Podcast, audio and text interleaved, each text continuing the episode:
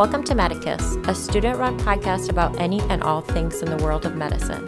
Follow along as we interview outstanding individuals about important topics in healthcare.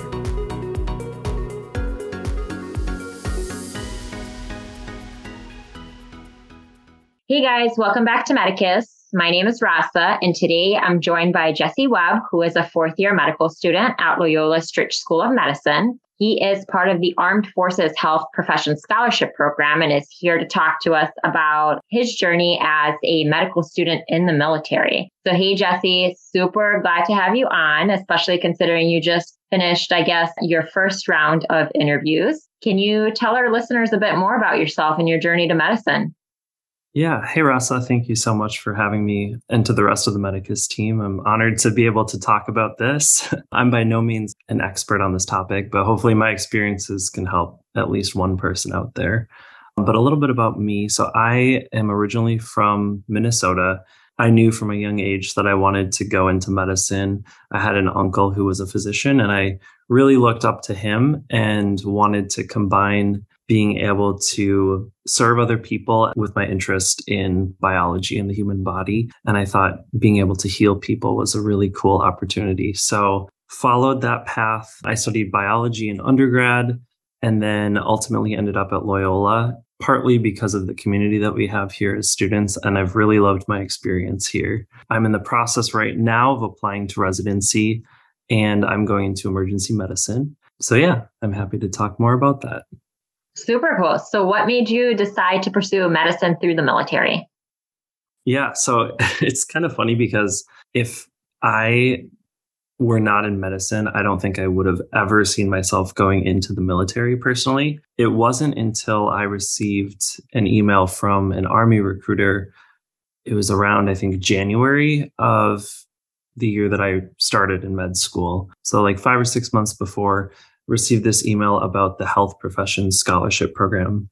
And this program, it's available in three branches. So the Army, Air Force, and Navy. And I heard from the Army, I decided, well, having a, a father as a financial planner, I was like, wow, it would be pretty nice to go into med school without having to worry about debt in the long term because it's very expensive, as mm-hmm. you know.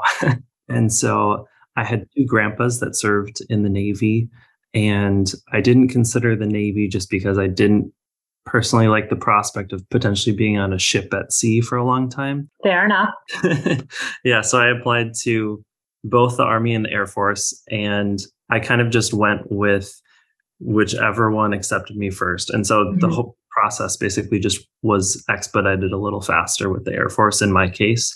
So that's what I ended up doing. So I'm in the Air Force. And then as far as like a little bit more about the program, so it exists in kind of a bunch of different health professions. So you can do this besides medical school for like dentistry, optometry, nursing school, but specifically for medical school, there's a three and a four year scholarship that exists. Mm-hmm. And since I applied before medical school, I did the four year scholarship. So all four years of school are covered. And then that translates to once you complete your residency training, you'll owe those four years back serving active duty as a physician. I see. So that makes sense. So, what's the process of applying to this program? And is it competitive?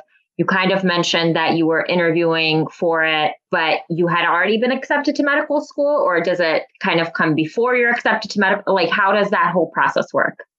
Yeah. So it was a months long process, but you do have to have an acceptance into school to get accepted into the program. You can apply to the scholarship before you're accepted. Like if you know you're applying to medical school to get the ball rolling earlier, but uh, in the end, you'll have to have that acceptance to show before you're granted the scholarship. But I remember having to submit like all my transcripts. Mm-hmm. They want your MCAT score. I think I had to write a personal statement, and then they do an, they did an interview over the phone. They ask all about your like medical conditions, just because you have to have a certain level of general health to be able to serve in the military. There was one recruiter that I worked with for the Air Force, and they walk you through the whole process step by step. So it's very clear as far as, you know, we need these materials these are the next steps. And then there was some medical screening that I had to undergo as well. And then ultimately, I think I swore into the military in June, and then we started orientation at Stritch in end of July. Oh, really interesting. Okay, so my brother, he was in the army, and you know, the first process of joining a military branch is doing basic training. Did you also have to do that as well?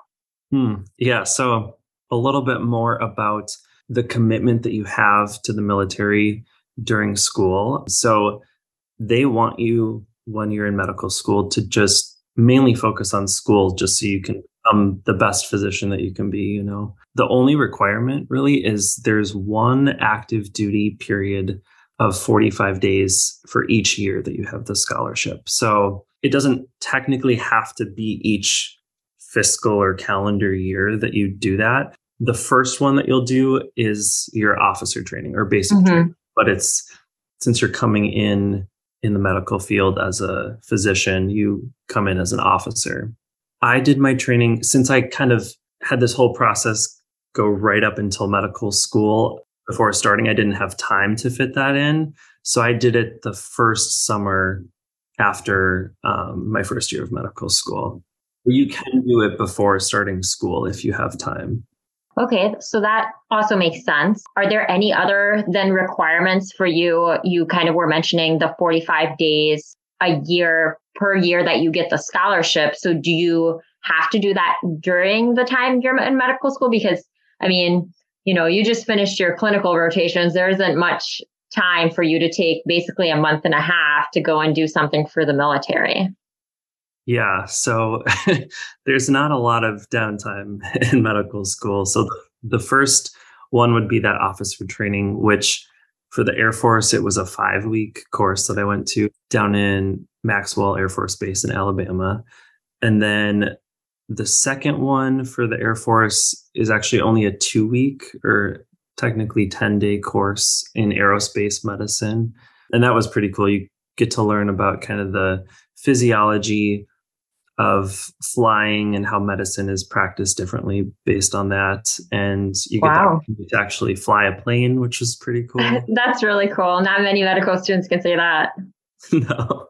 But then, so the last two active duty periods, for most people, they end up doing away rotations. And so that counts as your active duty period, which outside of the military, most medical students fit that in during their fourth year of medical sure. school scheduling wise, I was only able to fit in one this mm-hmm. year. And so I have one remaining active duty period that since I wasn't able to fit that in as a second away rotation, they just do what's called a campus tour, meaning you're just at your school, but you're just put on active duty orders for that 45 day period. And for each time that you have that throughout all of medical school, those four periods, you're paid active duty pay, which is nice. And you have the benefits of being active duty military, like the healthcare. Wow. And then throughout the rest of medical school, you have a monthly stipend too to help cover housing and food and everything. That's wonderful. And you said that for every year of scholarship you're given, you're required to serve. So essentially, for your four years of medical school, you're required to serve four years in the military as active duty, correct? Correct. Yeah.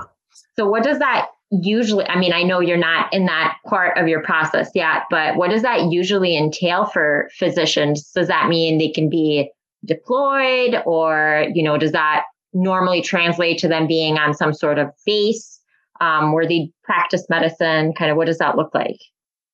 Yeah, so any of the things you mentioned can happen actually. So once once you finish your residency training, you'll end up going to any active duty base mm-hmm. and you'll end up serving as a physician to anybody that lives on base as well as their families and as well as vets too and their families and that can be anywhere in the world you're able to rank your preferences just like when you apply to the match process and everything sure. and they do their best to honor that but during that time I've heard that most people get deployed one time. And honestly, where you go, it all depends on the needs of the military and what specialty you're practicing too, shapes kind of what that looks like. For sure. So is this program competitive considering, you know, they, I'm in the MD PhD program and they obviously pay for my education and give me a stipend and it's quite a competitive program. So I would imagine the military program being just as competitive. Yeah, I remember hearing it's pretty competitive. I'm not sure the exact statistics on like number of people that apply, but I want to say that MCAT cutoff was I think you have to have a 500 they have that for the MCAT as well as a GPA requirement. And then if you're over a certain level, they actually don't even have the board meet to talk about you. You can automatically be accepted if you're more competitive, which is pretty cool. Wow, that's really cool.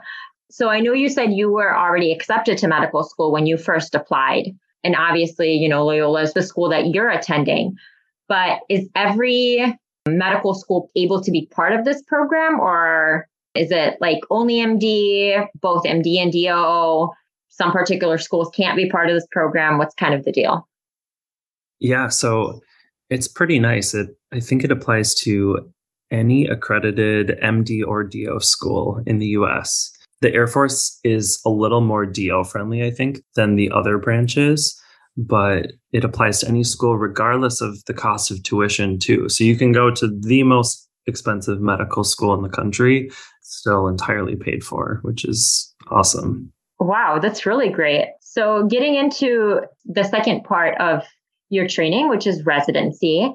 I know that you had just interviewed through the military, right, for residencies. And right before we started recording, you were telling me that now you have to go through civilian match or the civilian application process. So, can you walk me through this whole residency application process for you? Yeah, it's it's a very confusing process. So, I'll do my best, but so when you apply to the military match, the military match happens a couple months earlier than the civilian match, which occurs in March each year. Uh, the military match happens in December. And so, as far as the timeline of things, you're still working on your application materials and all of that has to be submitted around the same time which is end of december mm-hmm. however the interviewing at programs happens a lot earlier so i also had to interview at the military programs before the end of september whereas interviews for civilian programs are usually start in october okay so the military interviews can you describe kind of what programs those are and what the difference between, I guess, the two different types of programs are. Yeah. So when you're applying for the military match, for emergency medicine, in my case, through the Air Force, there are five total active duty programs. So that means when you're in residency, you'll be on active duty and you're technically not accruing more years of service that you'll owe after residency if you do active duty. And then throughout your residency, you'll have those benefits again of higher pay than civilian counterparts in residency and the benefits with healthcare and everything. Now, depending on the specialty you're applying to, as well as the branch, the number of applicants that they allow to go into each specialty varies and it changes mm-hmm. year to year too, just depending on the predicted needs for the military. And so they do let some people do their residency training at civilian programs. And there's kind of two different flavors of it on budgeting beyond what I understand, but essentially there's civilian sponsored and civilian deferred. If they let you do civilian sponsored residency and then you can go through the regular match, train at any program in the country, just like anybody else. Military is sponsoring you. So they're paying you the same rate that you would be paid if you were active duty. However, you're then going to accrue another year for year of residency. Say you did a three year residency, that adds three years onto your commitment. So you'd have the four years from medical school plus three of residency. So you'd mm-hmm. But then if you do civilian deferred, that's kind of like a status where you're separated from the military during that time. Okay. Paid by the hospital, just like everybody else in the country that's doing residency. So you don't end up accruing more time in that case if you do civilian deferred.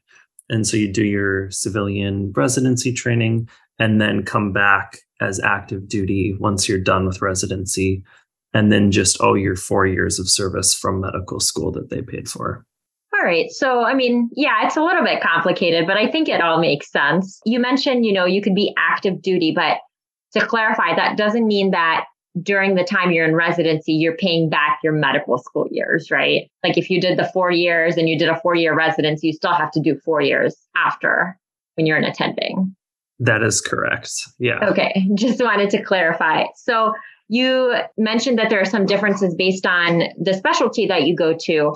Does the military have, I guess, preferred specialties? Will they allow you to go into any specialty? Kind of what is the deal with that? That is a great question. And definitely something that is important that you should consider before applying to the scholarship because I didn't really think about that personally. And mm-hmm. then I found out once I was in this program, generally speaking, you can do pretty much any specialty, kind of all the main mm-hmm. specialties that you think about.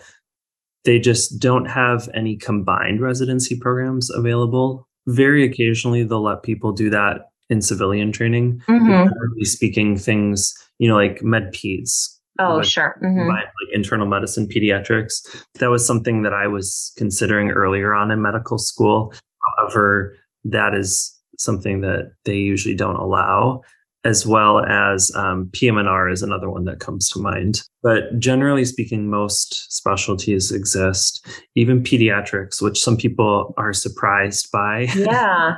but you are or you will eventually be on a base and then you're serving everyone in the military and their families so right be kids that need to be seen so that does make logical sense i am surprised to hear that maybe they're not as they they will allow you to explore basically every specialty and not really have a preference towards maybe things like you know emergency medicine which obviously is very important in you know combat situations or perhaps orthopedics because you got to fix a leg. So that's interesting to hear that they still like allow you some sort of path and don't have perhaps like direct control over your specialty.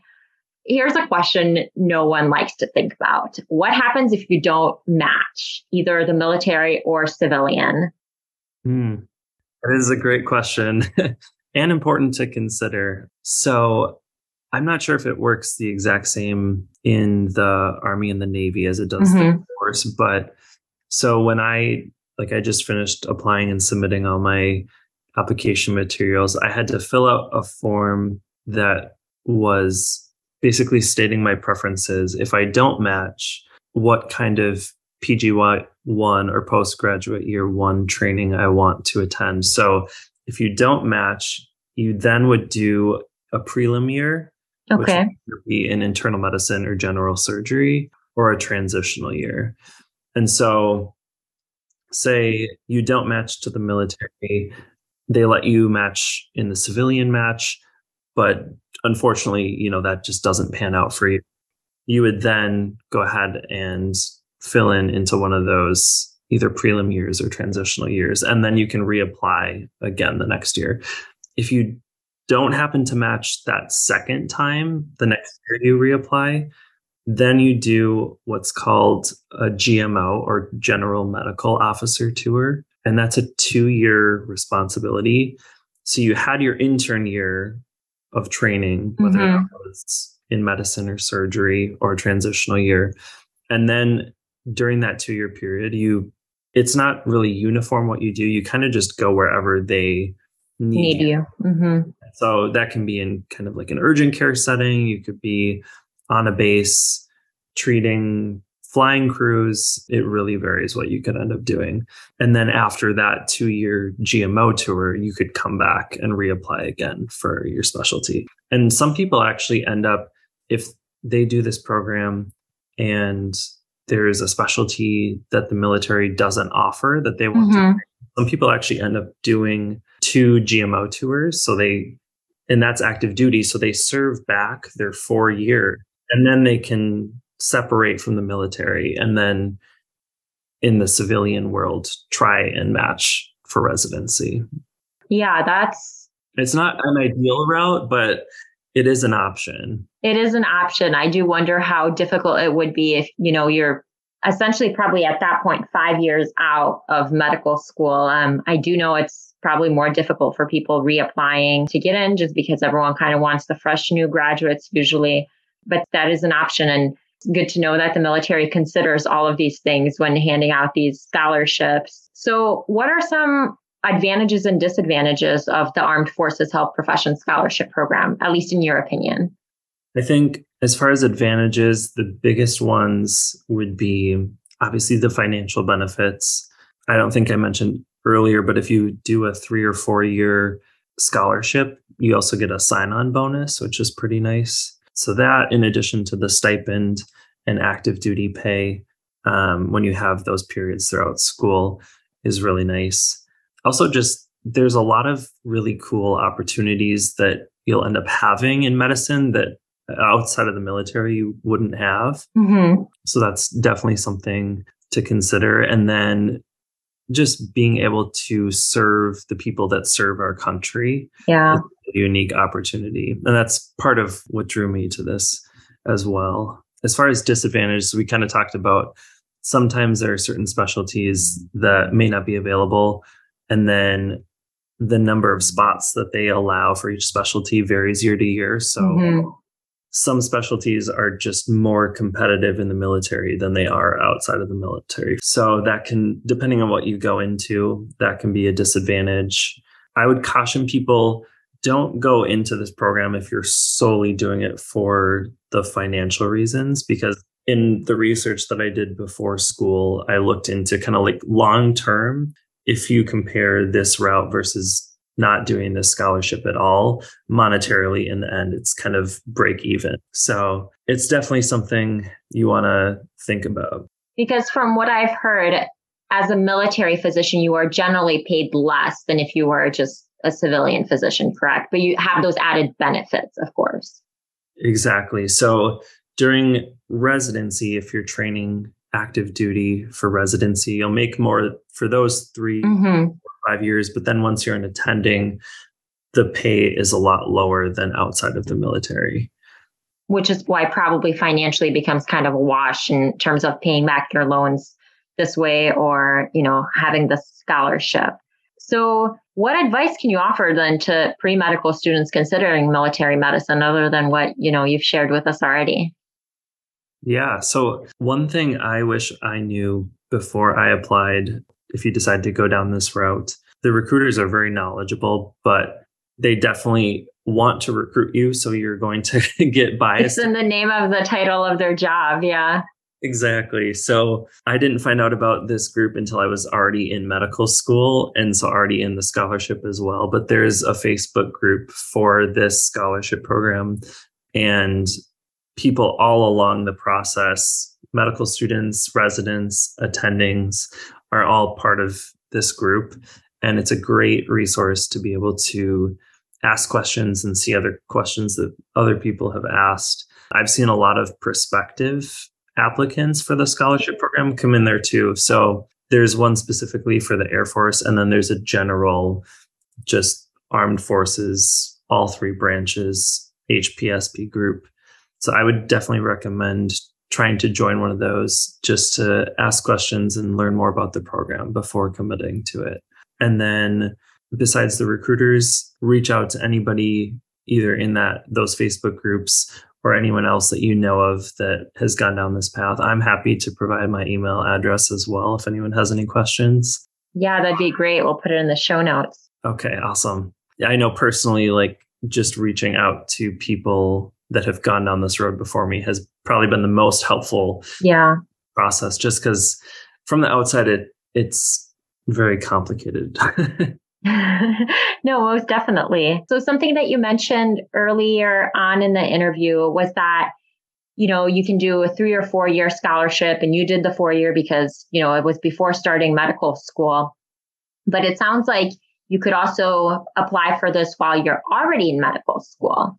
Do you have any words of wisdom for students in um, their preclinical years of medical school who are either part of these programs already or considering being part of these programs? Yeah, so that's that's correct that you can sign on in your first year of medical school. So if you hadn't heard of this, it's definitely something that you would want to apply early on in the beginning of your first year of medical school in the fall, just because it can take several months to get mm-hmm. the ball mm-hmm. rolling.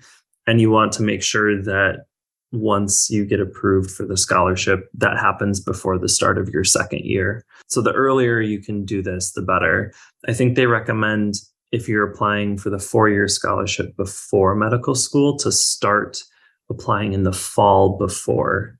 So that's, I think, around the time that you are interviewing and everything for medical schools. Mm-hmm. Um, so even if you don't have an acceptance, if you start the process early for applying for the scholarship, that'll definitely benefit you. It was for me waiting until January, February to start applying. I didn't, you know, get accepted until right up before school started. Yeah. So something else to, you know, consider is that sometimes what happens is people perhaps take a research year, right? So tack on an extra year to their medical training. Is this something you could do if you're part of the scholarship program and how would that function? Well, it's funny because I actually was thinking Stritch has the combined MD MPH program. I was thinking about that before medical school. And I asked my recruiter if I could do that. And he didn't know the answer to that question. Oh, that's hilarious. he was like, I don't think so. And so I just kind of didn't pursue it. So I'm not sure. I think it would probably be very complicated just because it's a very set program. Exactly. I feel like this would have to be on like a case by case basis. You know, I mean, it happens too that people have deaths in the family and they need to step away from their training. But I would imagine that this isn't something that they deal with on a regular basis. And so it would probably have to be individualized. Yeah, I would think so. And I know for a fact they wouldn't turn that into like a five year perhaps they would let you do an extra year. But yeah, I think case by case. Well, Jesse, it was so great hearing all of the insight you could provide for us as being a military medical student. Do you have any other parting words of advice or anything you'd like to share? Yeah, thank you, Rasa, for interviewing me and having me. I would say, you know, if you're considering this, reach out earlier. Um, I'm happy to help answer any questions. And it's a very unique and cool opportunity if you're passionate about serving the people that serve our country. Thanks, Jesse. And we'll be sure to put your email and any other social media contacts that you have in the show notes so people can reach out to you and you can, you know, share more of your your journey and wisdom. Thanks again for being on the show. Great. Thank you, Rasa. Thanks for listening to this episode. This wouldn't be possible without the support from our listeners. Please rate, review, and subscribe. We appreciate donations to help fund the production of this podcast. To support us, go to medicuspodcast.com where you can additionally find show notes, links, and information about our guests. We are at Medicus Podcast on Twitter, Instagram, and Facebook. If you have any questions, comments, or episode suggestions, please submit them on our website. This podcast is intended for general information purposes only and does not constitute the practice of medicine. No patient doctor relation is formed, and the content of this podcast is not intended to be a substitute for professional advice, diagnosis, or treatment. Views and opinions are their own and do not represent any organization.